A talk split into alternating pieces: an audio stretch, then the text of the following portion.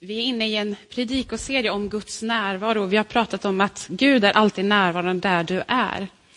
Och då tänker jag att ibland kanske tanken kan smyga in att ja, men om Gud är vart jag än är, så varför behöver jag då gå till kyrkan? Eller varför behövs församlingen och kyrkan?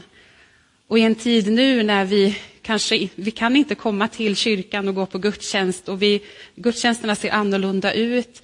Eh, kyrkan kanske inte tar upp lika mycket av din vardag, så kanske det, församlingsgemenskapen känns mer avlägsen och inte lika relevant i ditt liv. Så varför behövs då kyrkan? Jag vill att vi tar med oss den frågan in i, i bibeltexten i dagens predikan. I min förra predikan så, så läste vi om Mose och eh, Israels folk i öknen i Andra Mosebok. Och idag ska vi gå tillbaka till den berättelsen. I den här boken så har Gud befriat Israels folk från slaveriet i Egypten. Och en tydlig bild för Guds närvaro i den här boken är tabernaklet som vi får möta. Men Gud har räddat folket Israel från slaveriet i Egypten. Då kan man tänka sig, ja, men varför gör han det? Det har någonting med tabernaklet att göra. Vi ska läsa eh, i Andra Mosebok kapitel 29, vers 42 till 46. Från släkte till släkte ska detta vara ert dagliga brännoffer inför Herrens ansikte vid ingången till uppenbarelsetältet. Där ska jag uppenbara mig för er och tala med dig. Där ska jag uppenbara mig för Israels barn och den platsen ska bli helgad genom min härlighet. Jag ska helga uppenbarelsetältet och altaret och Aron och hans söner ska jag helga till präster åt mig. Jag ska bo mitt ibland Israels barn och vara deras Gud och de ska inse att jag är Herren, deras Gud, som förde dem ut ur Egyptens land för att bo mitt ibland dem. Jag är Herren, deras Gud. Han förde dem ut ur Egyptens land för att bo mitt ibland dem. Han ville bo bland dem, det var därför han förde ut dem ur Egypten. Han ger dem uppdraget att bygga ett tabernakel, ett tält, där Gud själv ska bo. Han ska vara mitt ibland folket.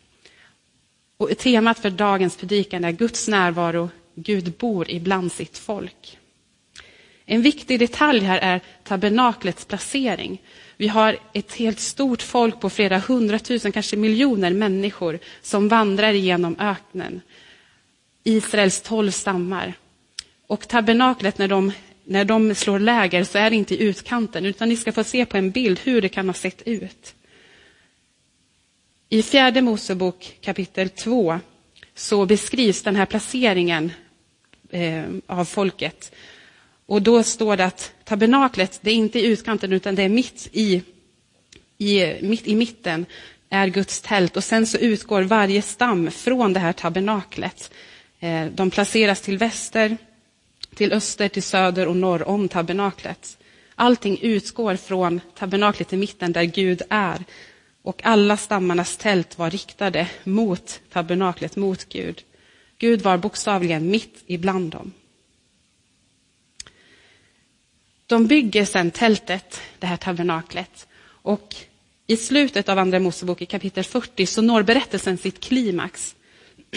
Vi läser i Andra Mosebok kapitel 40, vers 34 till 35. Då täckte molnskyn uppenbarelsetältet och Herrens härlighet uppfyllde tabernaklet. Mose kunde inte gå in i uppenbarelsetältet eftersom månskyn vilade över det och Herrens härlighet uppfyllde tabernaklet. Det här tabernaklet fylls med Guds härlighet. Gud flyttar in och fyller det med all sin härlighet. Gud bor ibland sitt folk. Det var inte så att Gud bara kom och besökte dem då och då, utan han, han bodde där. Han gjorde sitt hem. Det var hans permanenta närvaro var bland sitt folk. Ibland kanske vi tänker att men ibland i en gudstjänst så tänker man, men nu var Gud här, nu kom Gud. Men Gud, han bor ibland sitt folk. Men hur är det då för oss idag? Vi har inget tabernakel. Hur är Gud närvarande idag? I Nya testamentet så står det om Jesus i Johannes evangeliet 1 och 14 att det står att Jesus beskrivs som ordet. Det står att ordet var Ordet blev kött och bodde bland oss. Alltså Jesus, Gud blev människa, han blev kött och blod och han bodde bland oss. Och det ordet för att, att han bodde bland oss är samma ord som är för tabernaklet. Att Jesus, ordet tabernaklade ibland oss. Han, han kom till oss och han bodde och han gjorde sitt hem bland oss. Gud själv kom till oss i Jesus. Och som Edvin nämnde i bönen också, så står det också i Bibeln om att vi är den helige Andes tempel, att Gud bor i oss. Så det här är högst eh, gällande idag, att Gud bor ibland sitt folk. Men vad har det då med församlingen att göra? Som församling så är ju vi Guds folk idag. Jesus säger till sina lärjungar i Matteus evangeliet kapitel 18, vers 20. För det två eller tre är samlade i mitt namn, så är jag mitt ibland dem. Jesus säger det till sina lärjungar, till de som följde honom. Idag följer vi Jesus och samma ord gäller för oss idag som församling. Att när vi samlas i Jesu namn, och vad innebär det då att samlas i Jesu namn? Men jag tänker tillbaka på den här bilden på tabernaklet, hur stammarna var riktade mot tabernaklet, mot Gud. När vi kommer tillsammans och riktar oss mot Jesus, mot Gud och ställer in vårt fokus på honom tillsammans, då samlas vi i Jesu namn, när vi ger honom vår uppmärksamhet. Då är han mitt ibland oss. Gud är alltid hos oss var och en, men Gud är särskilt närvarande, Jesus blir särskilt närvarande när vi samlas i hans namn. Vi är inte kristna ensamma, tänker jag. Utan vi är tillsammans som församling. Att när vi möts så är Jesus särskilt närvarande. Så varför firar vi gudstjänst tillsammans? Varför räcker det inte med att, att be själv eller att läsa Bibeln själv eller vara ute i naturen och möta Gud? Jo, men för att Jesus han är mitt ibland oss när vi samlas i hans namn. Då händer det någonting, då är Guds ande där. Och det behöver inte vara en stor folkmassa. Jesus sa inte när 2000 människor samlas i mitt namn, då, då är jag där. Utan han sa när två eller tre är samlade. Han behöver inte ens åtta personer. Och idag så kan vi inte samla stora massor, vi kan inte ha det stora, men vi kan ha det lilla. Och där, när vi möts på olika sätt, när vi, när vi möts så här digitalt, eh, tillsammans för gudstjänst, när vi möts i en hemgrupp, när vi ringer någon och ber tillsammans, när vi tar en promenad, när vi möts på olika sätt som Guds församling, så är Jesus mitt ibland oss. Där, i den gemenskapen, i, i Guds folk, där bor Gud. Där är Gud hos oss. Han har gjort sitt hem i vår gemenskap. Och till min inledande fråga, varför behöver vi församlingen?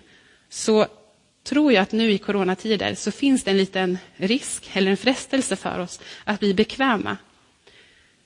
Att hålla sig för sig själv, att, att isolera sig. Och kanske att vi också blir lite bekväma i vår relation till församlingen. Och vi kanske blir lite trötta i vår relation till församlingen. Det är enklare att, att vara hemma och göra någonting annat. Men här tror jag att vi behöver uthållighet. Och Bibeln talar också om att det finns en fiende i första Petrus brevet kapitel 5, vers 8 så står det att er fiende, djävulen, går omkring som ett rytande lejon och letar efter någon att sluka. Det beskrivs en bild av ett rovdjur som, som söker ett lätt byte i ett bland flockdjur. Och flockdjur, när de är isolerade, så är de mer sårbara för rovdjuret.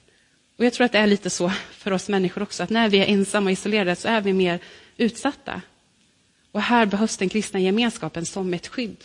Och jag tror att det är väldigt aktuellt för oss idag. För ensam är inte stark och vår fiende vill dra isär oss och vill isolera oss. Och vill använda den här pandemin för att göra det. Men Gud vill använda den här krisen som vi eh, går igenom nu i hela världen för att dra oss närmare. Dra oss närmare honom och dra oss närmare varandra och fördjupa gemenskapen eh, i vår församling. Och jag märker det så tydligt i mitt eget liv att den kristna gemenskapen är ett skydd. När jag blir mer ensam och isolerad, då upplever jag hur jag dras ner. Men om jag får ringa en vän och be tillsammans, eller dela livet i en hemgrupp och få förbön, så lyfts jag. Och jag upplevt det gång på gång under den här pandemin. Och jag vill utmana dig idag. Har du någon eller några som du delar livet och tron tillsammans med? Om du inte har det, så sök efter den, en sån gemenskap. Och om du har den gemenskapen, så prioritera den. Jag tror verkligen att det kommer vara avgörande för oss hur vi tar oss igenom den här pandemin. Och vad som händer under tiden. För Gud vill använda den här tiden för att väcka ännu mer längtan efter gemenskap och hunger efter att få mötas tillsammans i Jesu namn. Och låt oss ledas av den hungern. Att ledas till den gemenskapen, även när det inte är perfekt, även när det känns obekvämt med digitala möten, så låt oss mötas i Jesu namn. Och vi får också påminna oss om att det kommer inte alltid att vara så här. Men just nu, när det är så här, så är också Jesus där. När vi möts så här, när vi möts två eller tre, eller på något sätt möts i Jesu namn, så bor Gud själv mitt ibland oss i den gemenskapen. Där är han, hans hem. Vi ber tillsammans. Jesus, tack för att du är mitt ibland oss nu. Möt oss var och en. Hjälp oss att dras närmare varandra. Tack för att du bor i vår gemenskap och att du är hos oss alla, Jesus. Tack för att din heligande vill ena oss. Tack för att vi inte är ensamma. Och jag ber för oss var och en att vi ska få uppleva den gemenskapen som finns hos dig, Jesus, och hos varandra. I Jesu namn. Amen.